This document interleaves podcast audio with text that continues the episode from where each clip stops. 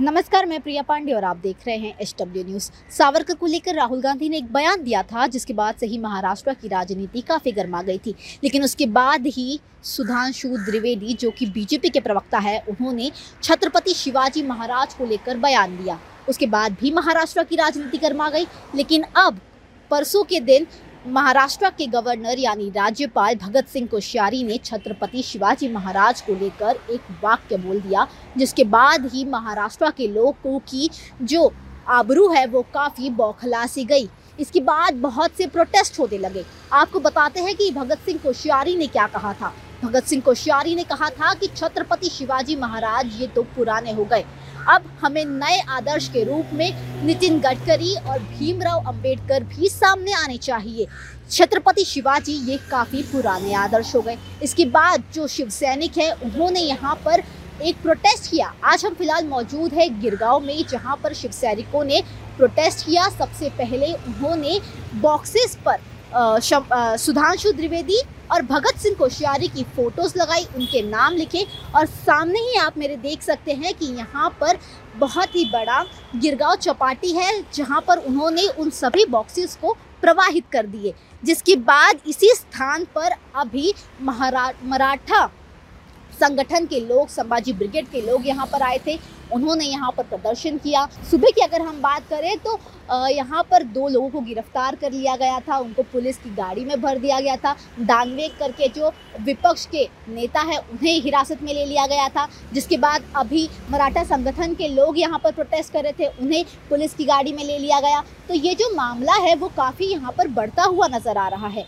अगर अगर हम महाराष्ट्र के इतिहास की बात करें तो महाराष्ट्र के इतिहास में हमने हर बार देखा है कि कुछ ना कुछ अगर कोई भी इंसान छत्रपति शिवाजी महाराज के ऊपर टिप्पणी करता है तो यहाँ के जो लोग हैं, वो काफ़ी अपना आबरू खो देते हैं। यहाँ पर प्रोटेस्ट जो है, वो बार बार होने लगती है।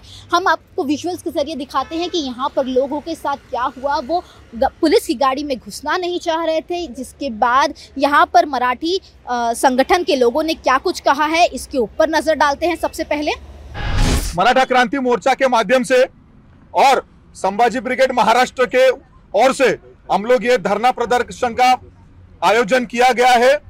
जैसे कि मराठा क्रांति मोर्चा में सक्रिय सहभाग घेने वाली एक संभाजी ब्रिगेड संगठन है। हमारे संगठना के सभी कार्यकर्ता यहाँ पे राज्यपाल जी का निषेध करने के लिए आए हैं। राज्यपाल जी हमेशा छत्रपति शिवाजी महाराज या बहुजन महापुरुषों के खिलाफ बोलते आए हैं।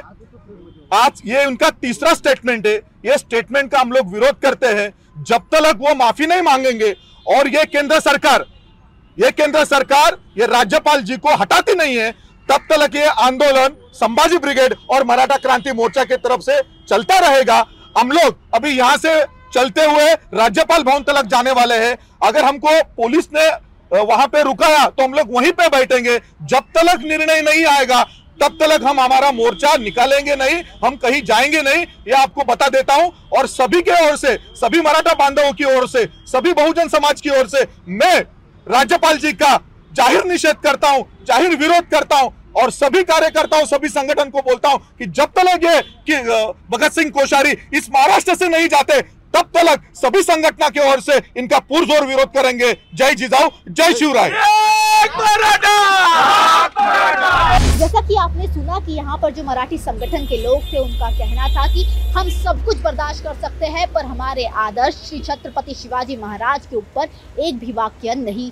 यहाँ पर हम बर्दाश्त कर सकते हैं। अगर हम भगत सिंह कोश्यारी की बात करें तो भगत सिंह कोश्यारी ने ऐसी पहली बार नहीं कहा, ऐसे पहली बार जब नहीं है कि उन्होंने किसी भी बड़े लोगों के ऊपर टिप्पणी की हो, इसके पहले उन्होंने सावित्री बाई फुले के ऊपर की थी, उन्होंने कई बड़े बड़े हमारे जो स्वतंत्र वीर सेनानी हैं, उनके ऊपर टिप्पणी कर चुके हैं, लेकिन इस बार बात आ गई है छत्रपति शिवाजी महाराज की। तो यहाँ पर जो लोग हैं, वो नहीं, काबू में नहीं है, वो लोग प्रोटेस्ट कर रहे हैं। हम कांग्रेस की बात करें, शिंदे गुट की बात करें या ठाकरे गुट की बात करें, सब लोग यहाँ पर आ रहे हैं प्रोटेस्ट कर रहे हैं। यहाँ तक कि एनसीपी के लोगों ने आज अपने सर पर काली टोपी पहनकर प्रोटेस्ट करने की ज़िम्मेदारी उठाई है। आज शाम की अगर बात करें तो शाम को शिवसेना भवन के यहाँ पर भी प्रोटेस्ट किया जाएगा। उसकी भी खबर हम आप तक पहुँचाएँगे। इस पूरे मामले को लेकर आपकी क्या राय है, हमें कॉमेंट सेक्शन में ज़रूर बताइएगा। साथ ही हमारे चैनल को सब्सक्राइब कीजिए और हमारे फेसबुक को लाइक और फॉलो कीजिए। धन्यवाद। अब खबरें पाइए सबसे पहले। हमारे मोबाइल न्यूज़ एप्लीकेशन पर। एंड्रॉइड या आईओएस प्लेटफॉर्म पर जाइए। एच डब्ल्यू न्यूज़ नेटवर्क को सर्च कीजिए डाउनलोड कीजिए और अपनी सुविधानुसार भाषा का चयन कीजिए। खबरों की भीड़ में अपने काम की खबर पाते रहिए।